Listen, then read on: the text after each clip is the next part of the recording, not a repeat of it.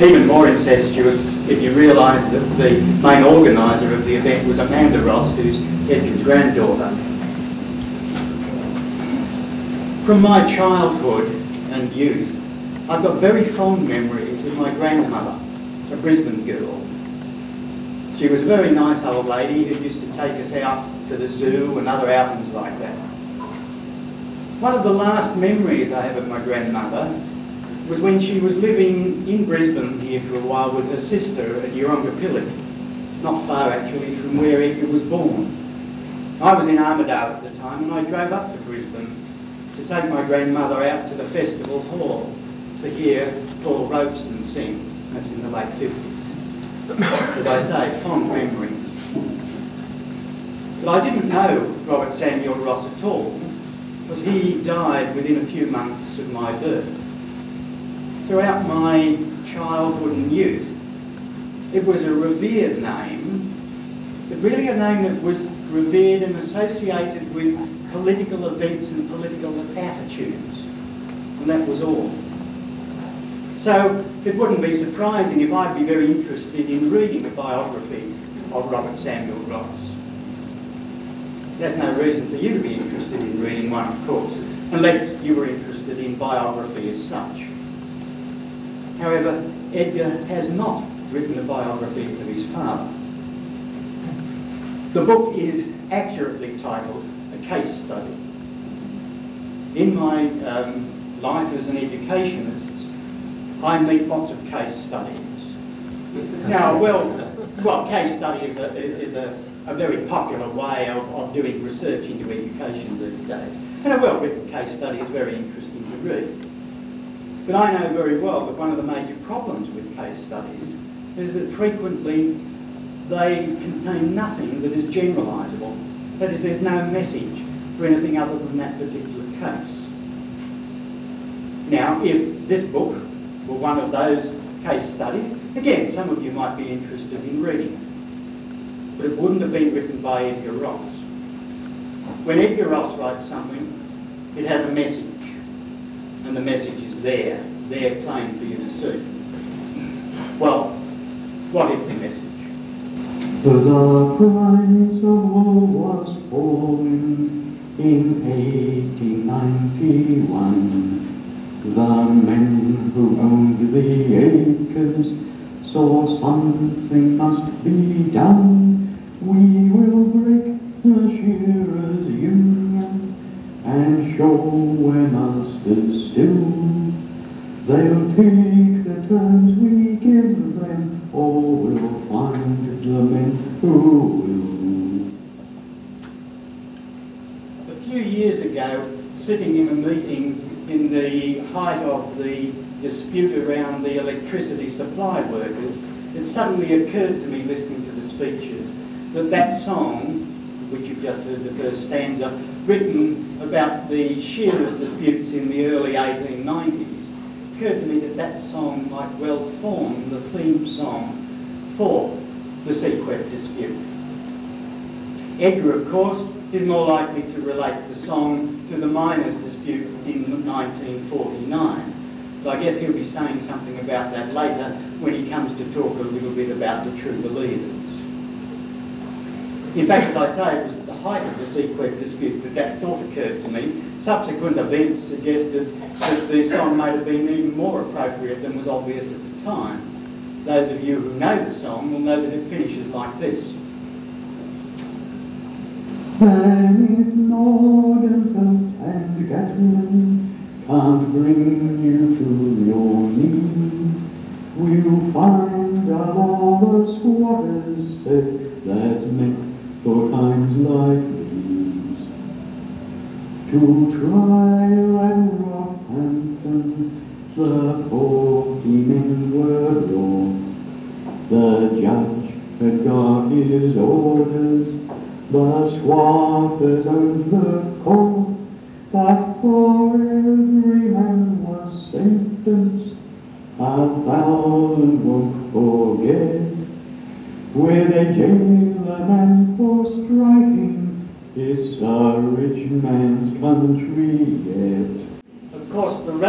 That song to the present volume is that that dispute formed the background to a lot of the early part of this case study, this case study that deals with the formative years of the formation of the labour movement and the left industrial and political movement in Australia. Well, back to the message in the book. Let me read you two quotes. Here's the first. The lesson of universal history, the teaching of universal experience is that union is strength. When the people have been united, they have won. When they've been divided, they have lost. The people's own credulity, ignorance, servility, division have enabled the robber classes to triumph in the days are gone and today. All countries have had their working class revolts. All have seen the masses hindered and driven back by internal disagreement, disorder and disunion. All countries have seen the ruling class dominant and all powerful because it has stood solidified in protecting vested interests. The few have unceasingly held in bondage the many. The people's struggle for, struggle for better conditions, for liberty and life, have been alone successful to the extent the struggles have been united efforts. Hence the new commandment, thou shalt not be divided. There are at hand incidents and events, conditions and politics, passionate protests and overwhelming meetings, men and traitors, all providing the feasts for literary tales as fascinating and profitable to Australians as the notable revolutions of all and older lands to their posterity. Identified with these events and their times are the extraordinarily captivating background and associations of golden nuggets unparalleled in, paralleled in the world's exploits. Diggers' hunts as damnably realistic as romantically potential. Picturesque personalities arraigned for sedition and high treason. Felons with a price on their head reaching the gilded seats of Parliament, a police, as always, crushing a people, a great flag flying as emblem of republicanism, conflict of classes and masses ending in the foundations of Australian democracy, direct action as creator of political action. All this and more as magical manufactory of the stockade everlasting, whose diggers, builders marched in a deathless army. You may hear them singing in defence of their stockade. I don't know the tune, so I'm not going to sing it. It teaches the secret of manhood, is the watchword of those who aspire that men must follow freedom, though it lead through blood and fire. That's the first of it. Here's the second one. History is rich in its lessons for the working class. It tells of the victories of unity and the defeats through disunity, of the triumph of the principle of an injury to one is an injury to all, it tells of the apathy and conservatism that can follow in the wake of unionism becoming a formal thing with compulsory membership in the absence of education to combat illusions and show the need for class consciousness. It tells of the ferocity of the workers' enemies, with the state intervening whenever necessary in support of the employers, mercilessly in its crushing of unionism and persecution of its leaders, in any situation wherein the latter had their backs to the wall. History too lays bare the tremendous pressures of the capitalist system to adapt union policies to the perpetuation of the system and indeed to the immediate interests of the employers with attractive offers for personal advancement to any prepared to abandon union principles for a role in the capitalist establishment. There is food for sobering thought and the shedding of illusions in the large number of industrial militants who graduate into pillars of the capitalist system in politics, the judiciary and the council of the employers. In blunt working class language, who sold out.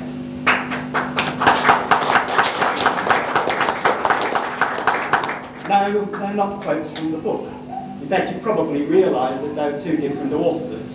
One of the things that always intrigues me about the first author, who is the subject of the present book, the first author, Robert Samuel Ross, writing towards the end of his little book, Eureka, Freedom's Fight of 54. I say one of the things that's always intrigued me about Robert Samuel's writing is the flowery and rhetorical nature of, of the writing. He wrote for most of his life for the working class, for the trade unionists, so that that language was obviously acceptable. Times change. The second quote was from Edgar's History of the Miners' Federation over 50 years later. Times change, but the message remains the same. Edgar summed that message up very briefly in his introduction to his little book of essays of Storm and Struggle, where he says, History helps to explain present day problems, mistakes to be avoided in meeting them, provides inspiration to continue with the good work, and guidance in charting the course ahead. Indeed, it has been well said, any movement that ignores its past has no future. As an aside, um, that little book of essays could well be the case study of Edgar Ross's life. And as a trivial aside, the titles of the two books indicate that Edgar, in common with his father, had a great love of quotations. Well, back to the book. The book which deals with, as I said earlier, the formative period, the events around, the, the formative events in the period which forged the Australian working class movement, the Australian industrial and political left. The book that deals with the conflicts and confusions that led inevitably to the disunity that Robert Samuel Ross spent most of his life fighting against and that breaks his new commandment. The conflicts and confusions, not only among the various socialist groups that came and went throughout that period, but conflicts and confusions in the man himself, as Edgar points out in the book. A man who, to the end of his days, saw the Labor Party as the instrument for social change, the instrument through which we would achieve socialism. Through all his disillusionment, he clung to that ideal. But it was a rather different Labor Party, a Labor Party that incorporated the communists that his son has joined. I, like Edgar in the book, in the last chapter of the book, wonder whether Robert Samuel Ross would have been able to maintain that stance 50 years later. I'm very pleased to be here and I commend the book to you.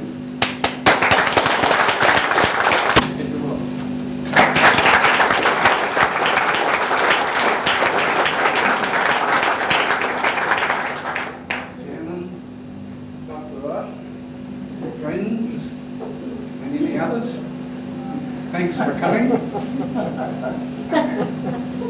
While I'm in a mood to thank, I would like to thank a few more people.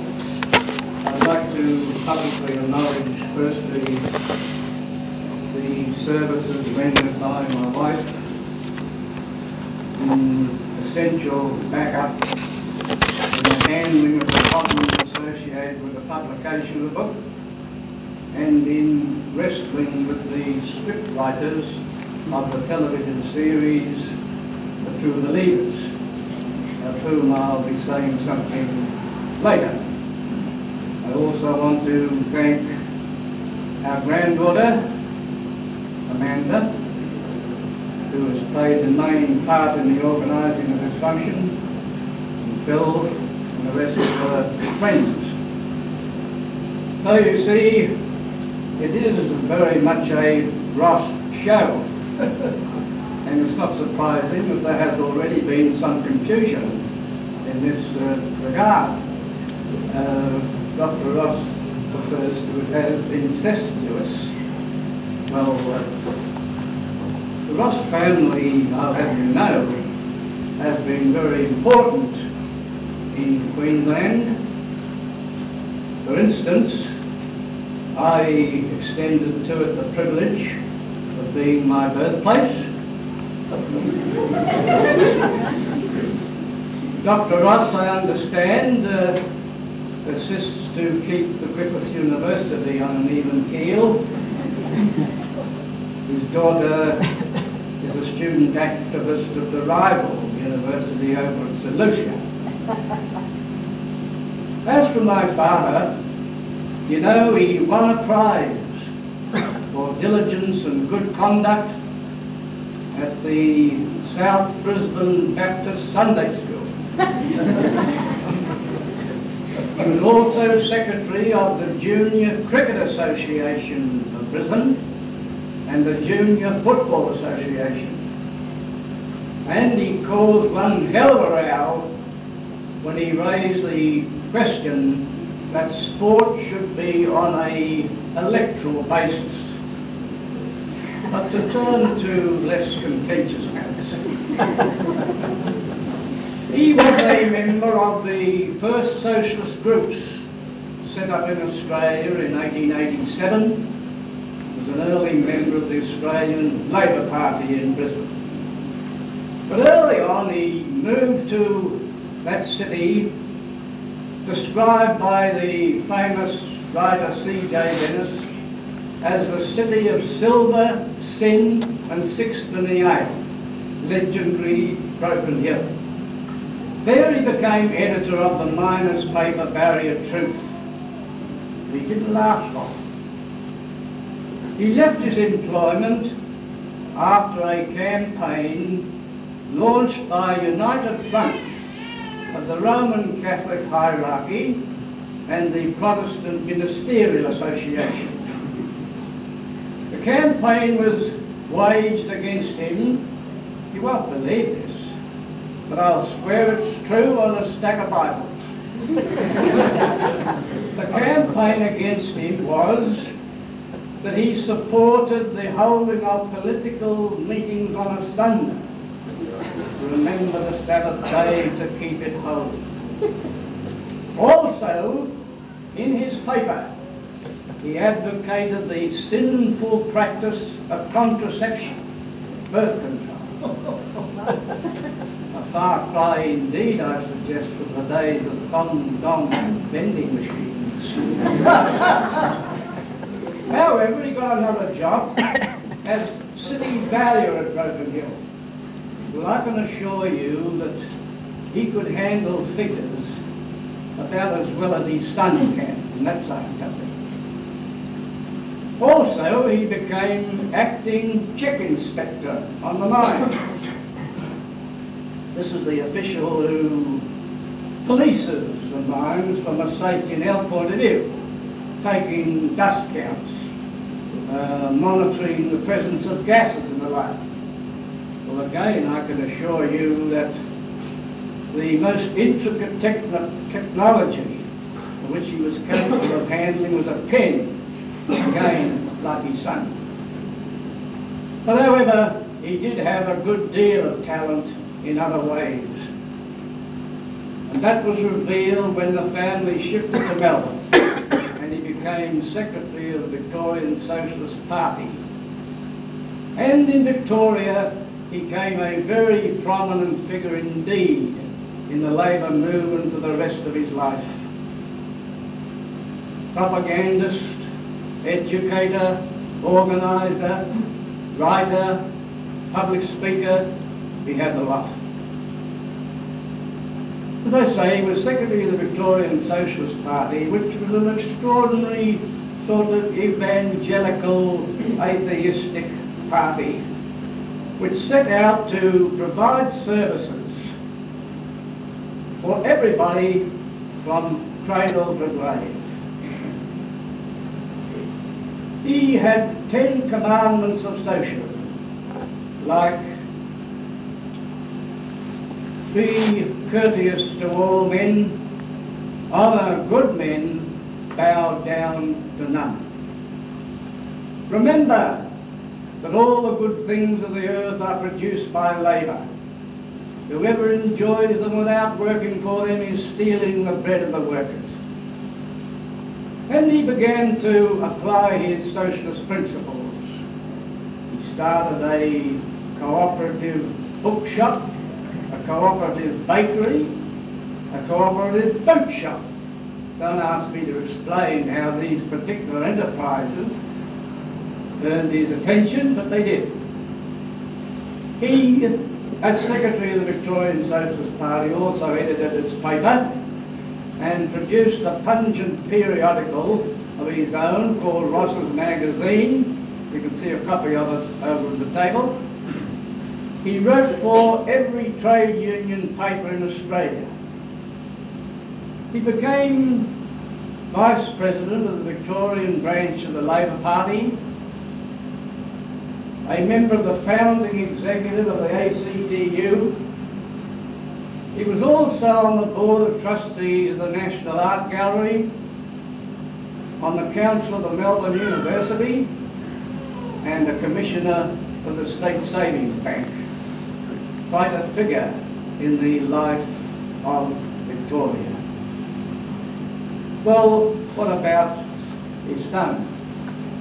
Well, for those who don't know me, I'm the pub crawling crazy fanatic that you saw in the True Believers. Forever mouthing fiery phrases, plotting revolution, and so on. Well, with all due disrespect to Mr. Bob Ellis and his team, I'm not like that at all. Matter of fact, uh, I had a reputation, you know, of being a bit of a Puritan when I worked for the Miners Federation. But in the True Believers, I'm not without a pot of beer in my hand every time I appear, generally using earthy language. If Bob Ellis had taken the trouble, or had had the decency or courtesy to come and see me, he might have discovered quite a different kind of person. But he didn't do that. He did ring the Miners Federation office and spoke to a woman called Noreen Hewitt, who worked with the Uncommon Cause. And this particular member of the team wanted to know what a trade union office was like, what the atmosphere was like. Didn't ask anything about me, what she thought of me, or the miners officials who appeared in the True Believers. But about the only result of this interview was the epic discovery that when I was pounding my typewriter, I always wore an eye shade. I didn't even get the colour right. In fact, they never got anything very right at all. True believers have been called the true deceivers. Santamaria, my friend the enemy, complained and said that the correct title for the true believers should be the raving lunatics. Been trying to agree with that. On the office that I worked in in the mine, Santamaria complained that in his office they had a painting of a medieval interpretation of the Virgin Mary, which he said was also going a bit far. but as I say, they really didn't get anything very right at all, true believers.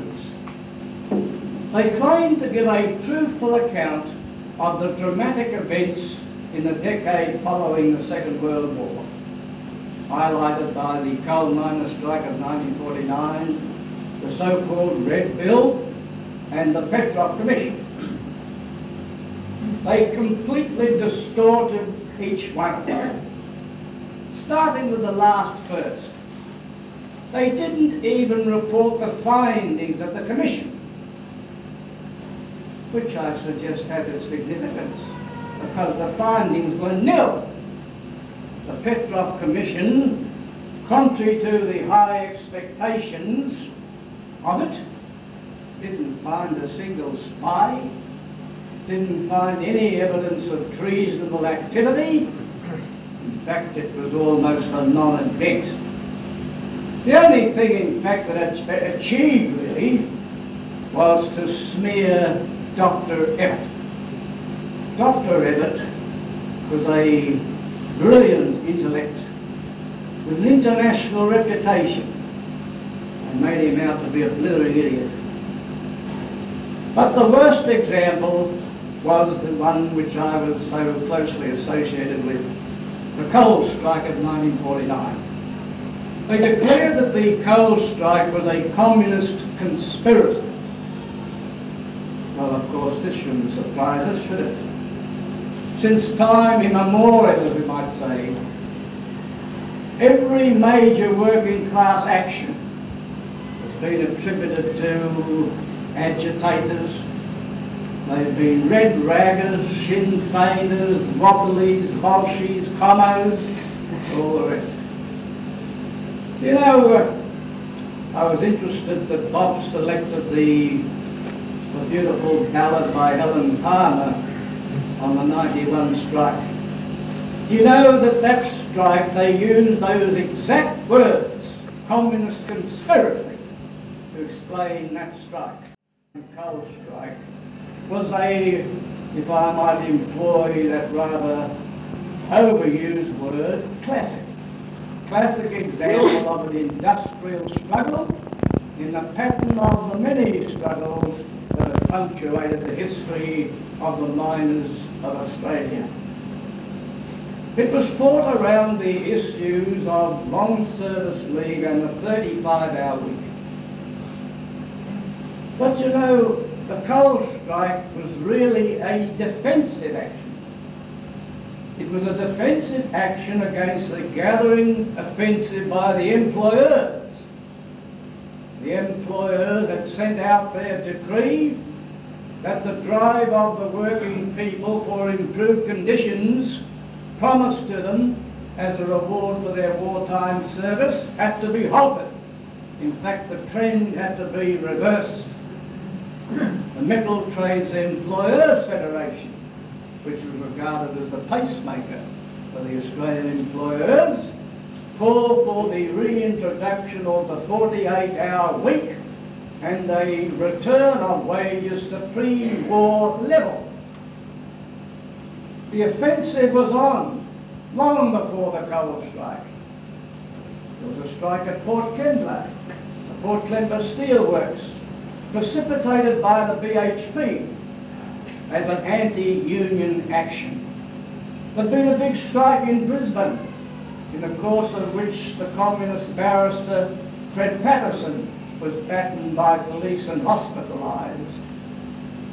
Trade union officials had been jailed like Jack McPhillips of the Ironworkers Union, for the mildest of comments about the arbitration court. Leading communists had been framed on trumped up charges. The General Secretary of the Communist Party, Sharkey, had been charged and subsequently jailed, as was the manager of the Communist Party's Workers' Weekly. Then there was the notorious case of Diver Dobson. Dobson was an official of the Clerks Union. He crawled out of Sydney Harbour one night saying that he'd been thrown off a Manly ferry by communists intending to drown him. Did I happen? Subsequently, he confessed that the whole thing was just a stunt to highlight, as he said, the communist menace. It was established that Doug Dobson had links with, with Australian intelligence and American intelligence and with the head of the Catholic Church, Gilroy, because he was active in an organisation called the Industrial Groups, which set up to obey the dictates of the leading employers in Australia to tame the trade union movement. Militant influences had to be removed from the unions. They were specified. Not only the Miners' Federation, the Waterside Workers' Federation and the Seamen's Union. That was the atmosphere before the coal strike. Far from being a communist conspiracy, the coal strike of 1949 was discussed by the leaders of the Communist Party and they counselled against it. Far from precipitating a strike to bring down the Chifley government, the Miners' Federation in fact negotiated for and I had carried a banner calling for support for the Left Book Club in a May Day procession. So I attempted to use my good offices with Neville to work out a deal to stop the coal strike, prevent it. The deal was that the employers would agree to accept a 35-hour week in principle, not to be implemented until all parties to the industry were agreed that coal production was meeting demand. This was the proposal of the ACTU. What was Neville's reply? No deal, Edgar. Chiff is determined to pull you on. In fact, Chifley had told the Labour caucus the Reds must be taught a lesson. Chifley could have stopped the coal strike by raising his little finger. Instead, he presented a clenched fist and said, it's boots and all. And the boots began to be put in to the miners of Australia. Some of this is revealed in the True Believers, but not all. They play it down. The measures adopted by the Chifley Labor government to defeat the coal miners of Australia consisted in the most draconic measures ever used to break a strike in Australian history. Even the Sydney Morning Herald said it was the first time that an actual tactic of starvation, starving the miners and their families was used. It was used by the Chifley Labor government doing the bidding of the employers. It was the Chifley government which politicised the strike, not the miners. But uh, one or two words about my own role. The True Believers presents me as the main instigator of the strike. Apart from being a somewhat absurd promotion, this was also an insult to the thousands of mine workers who in the biggest vote in history decided to go on strike. You see, the coal owners had entered into a period of intense rationalisation, mechanisation. The coal board itself said, when our mechanisation program is fulfilled, the majority of the mines in New South Wales will be closed as uneconomic. And the 35-hour week was put forward in an attempt to cushion the devastating effects that this would have on employment and the decimation of the coalfields communities. But as for my own position, the script writers were really intrigued by the fact that here were two brothers on opposite ends of the political spectrum. And they really got carried away with it. They concocted three scenes which allegedly took place in our home, in which brother Lloyd was trying to get me to give up my evil ways and return to the path of rectitude. That wasn't so bad, but they had my wife on his side. trying to convince me on this matter. Well, let me say about my wife, she's a, a miner's daughter. She supported the struggle of the miners all her life since she helped to raise funds for the big miners' strike in Broken Hill 1920, when, by the way, they won the 35-hour week 30 years before. Is it surprising that the coal miners were saying, it's time we got it? But Mr. Gallagher said, the basket is now empty. No use coming back to me for further improvements.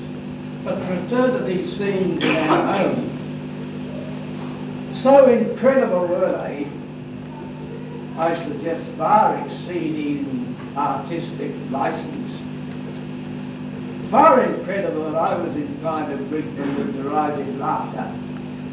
But Tessa, my wife, was hopping mad. Can you blame her?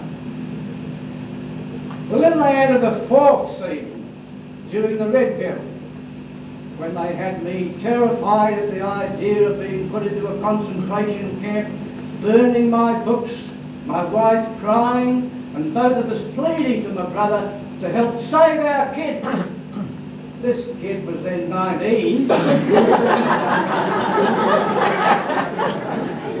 His sister was 16.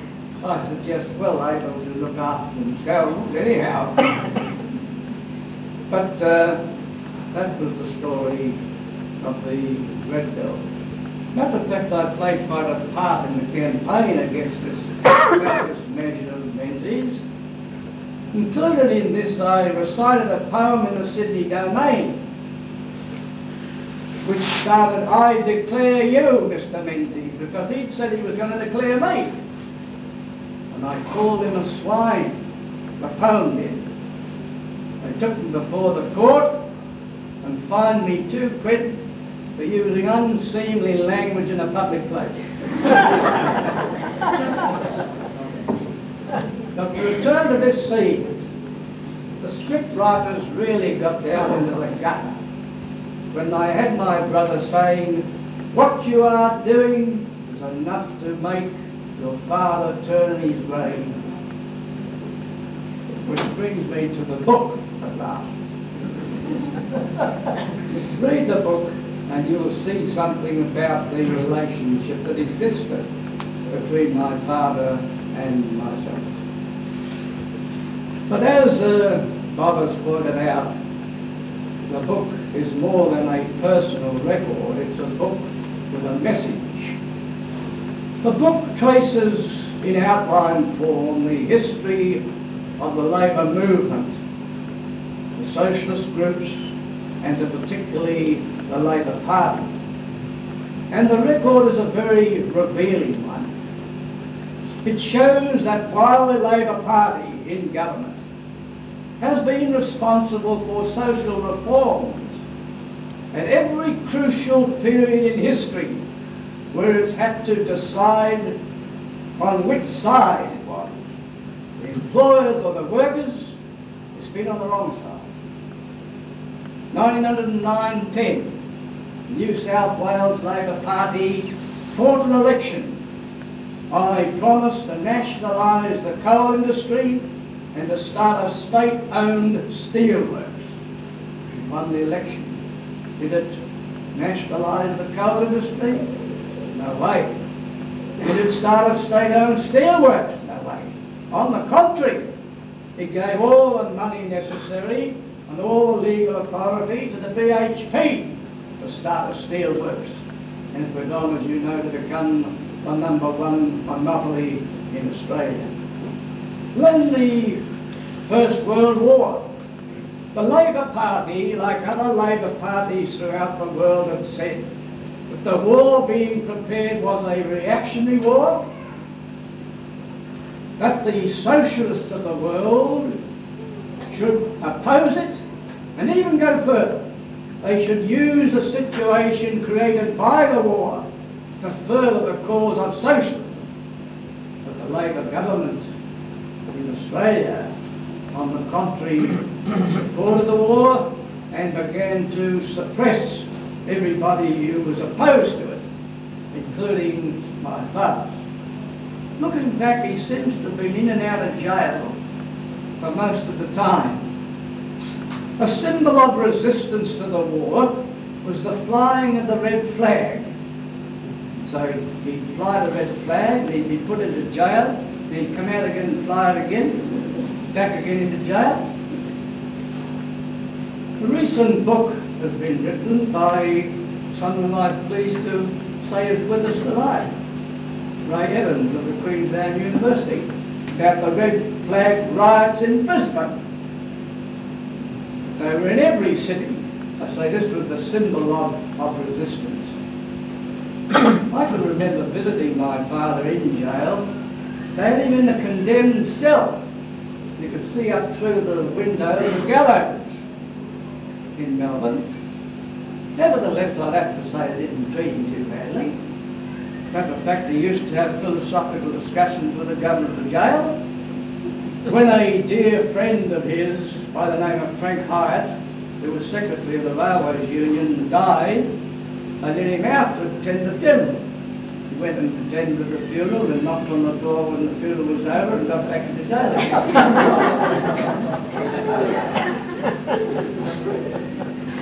During the war, of course, things were very hectic in, in, in that period.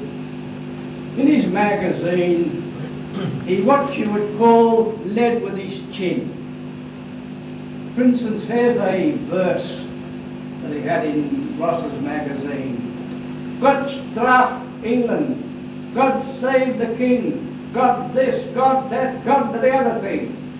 God heard the embattled nation shout. But God, said God, I've got my work cut out.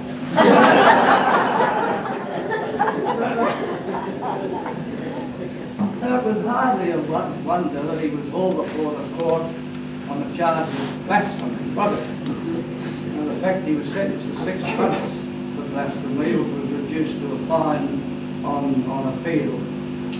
Well then, passing on, of course, we come to the Great Depression.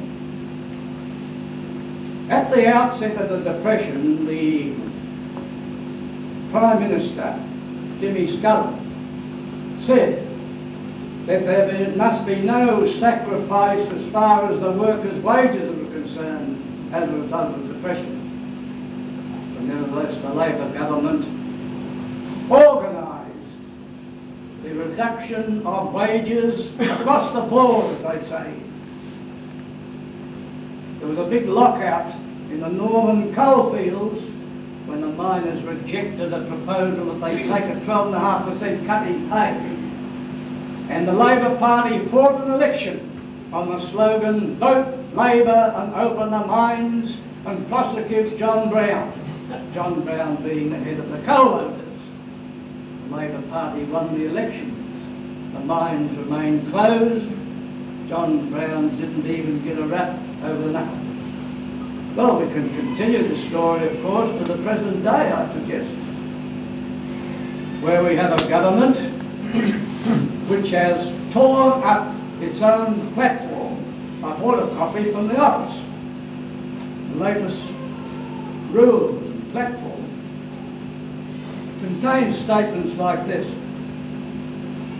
Labour's key objectives are the protection of Australia's national sovereignty through increased Australian ownership and control of our industry.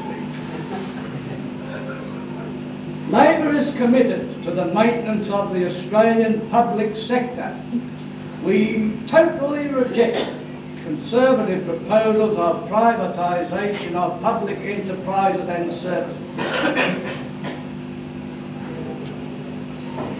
Labor recognises the enormous economic power of foreign-based transnational corporations, which may have interests contrary to those of labour in the nation, and that where these vested interests conflict with the national interest, they will be resisted. I suggest to you that the Labor government today, with its policy of deregulation, its strengthening of the private sector, as against the public sector, has meant that this government, this country is virtually being run today by these vast transnational enterprises and their banks. But enough. Back to the book. I suggest that the book offers an explanation for all this. An explanation why Labor governments behave as they do when confronted with major working class actions. Why they behave as they do when crucial periods occur in the nation. This, lab, this book, as I said, traces the origins and development of the labour movement. We should always remind ourselves and remind others that contrary to the viewpoint of many historians, the Labour Party was formed largely on the inspiration of socialists. In fact, most of the first politicians regarded themselves as socialists, boldly proclaimed their support of socialism. conference after conference of the Labour Party since the turn of the century has affirmed and reaffirmed the objective of the socialisation of industry. Andrew Fisher, elected from the miners constituency of Gympie, when he was elected Prime Minister, said, now we are all socialists. And he outlined a program in his first speech for the transition to socialism. The early socialist groups of this country, in fact, were the training ground for prime ministers, Labor premiers, members of Labor governments. In Brisbane, there was an organisation called the Social Democratic Vanguard. One of its members was a fellow called Jim Dooley, who became Premier of New South Wales, Labor Premier. Another Labor Premier was W.A. Holman, who was a member of the Australian Socialist League in Sydney. Even the notorious Billy Hughes was a member of the Australian Socialist League. But the most striking example of all was provided by the Victorian Socialist Party.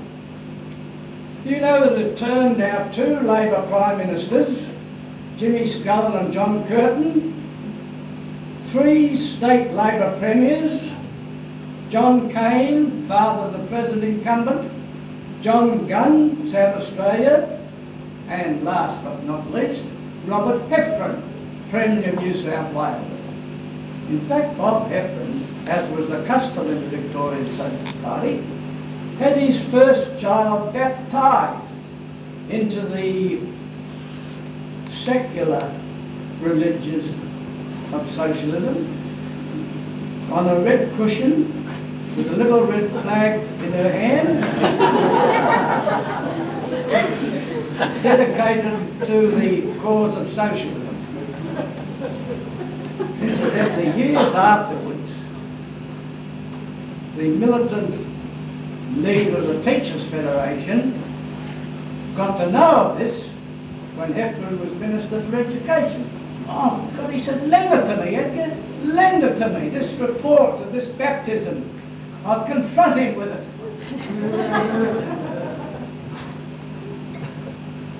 Heffron, of course, was a tutor of the Communist Party before he became Labour Premier. But that was the position. Well, what happened? You see, this book, as Bob points out, is a case study. And its thesis is that the Labour Party formed under the inspiration of socialists was, on the other hand, not a socialist party at all, but that it was a party of the capitalist establishment and has been revealed to be such more and more with the passage of the years. But I hasten to add, this was not my father's position. As uh, Bob has pointed out, my father devoted his life to furthering the drive towards a change of society on socialist lines. But he had his thesis too.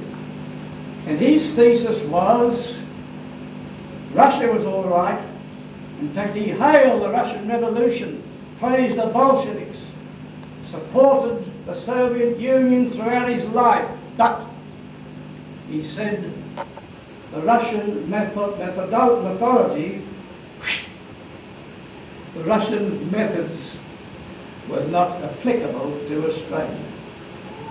He set out to find an Australian way to socialism. And as Bob has pointed out, he saw it as introduced by a Labor Party, backed by a powerful trade union movement, with an independent socialist party acting as a sort of pressure group to keep it on the line.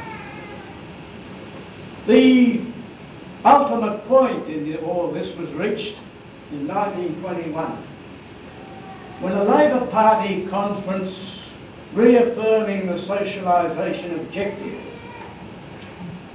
set up a Supreme Economic Council, was going to set up a Supreme Economic Council to run the country, backed by a trade union movement organised on industrial lines into one big union.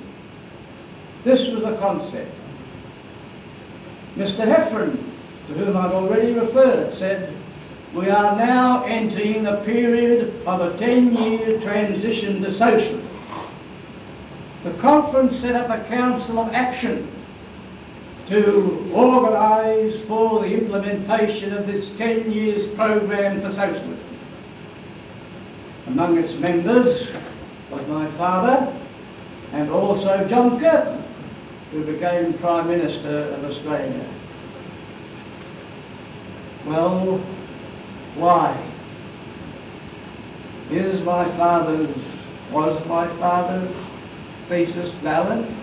Is it valid today? You buy my book. and judge for yourself, because there's the record set out objectively. You agree, Robert? Objectively? you read it and decide for yourself. Well, what is the way forward? Is his concept valid? Here we are, friends, in a situation where we have a Labor government, to express it mildly, does not set any sort of perspective for a change in the social system. We have socialist parties in existence, a socialist movement which, alas, is not making as much impact today as it made 50 years ago, even 60 years ago. I'm a member of the Socialist Party of Australia because I believe it has the soundest ideological position. But there's also the original Communist Party, there's the Socialist Workers' Party, there's the Communist Party within brackets Marxist-Leninist, there's the Association for Communist Unity. There's the Rainbow Group in southern Australia. There's the Charter Group. There are scores of others, all with their particular ideas on what to do, the way forward. Well, I must indicate that this is beyond the scope of this sort of gathering. But uh, I do suggest again that this case study that my father has relevance for the polemics around these questions today. There are those in our midst who have turned their back on the socialist cause that they once espoused because they cannot face up to the difficulties of this period, admittedly very great difficulties. They cannot face the setbacks that undoubtedly occurred, again, admittedly very grave setbacks. They cannot face the problems that are obviously existing in the socialist sector of the world. And so they become opportunists or take refuge in smart aleck cynicism, which leads them inexorably to the political right. My father was not like that.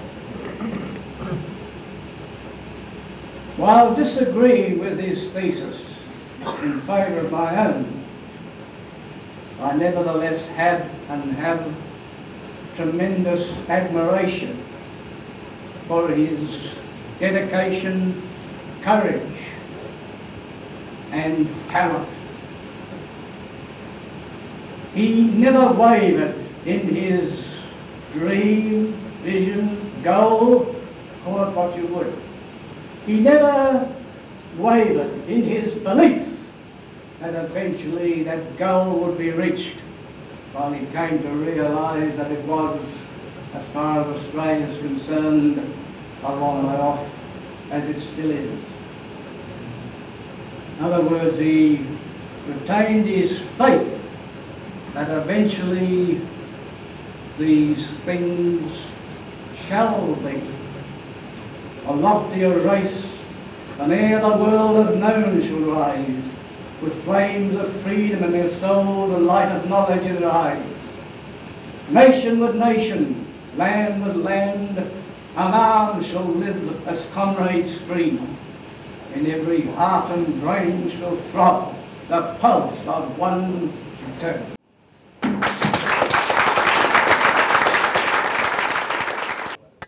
And I'd like to thank the speakers once again. Thank you, Bob Ross and Edgar Ross. It's been fascinating. And I'd thank, also like to thank everybody for coming here. It's one, been a wonderful turn up. Turn up. But I'd also like to inform you that if you'd like to stay and talk to both Edgar and Tessa Ross, they're very happy to talk to you afterwards. The most important of all, these things shall be selling over there for $19, $19.95. Um, there are also, I think, some refreshments available, not without all. And um, there are two more announcements that I've been asked to tell you about. That's, um, you're all invited to the SPA's Sixth National Congress, international delegation from the CP of the Soviet Union. Uh, that's at Thursday the 6th of October in the Miscellaneous Workers Union building here. And also, um, that's been sponsored by the SPA, Socialist Workers Party and the So I'd like you once more to thank again Bob Ross and Edgar Ross. Edgar, in his introductory remarks, commented on the support that my mother, his wife, gave him throughout these, uh, the development of the books and, of course, his life up to then. And we have a small token from those of us who've been involved, at least indirectly, small token for Tessa in appreciation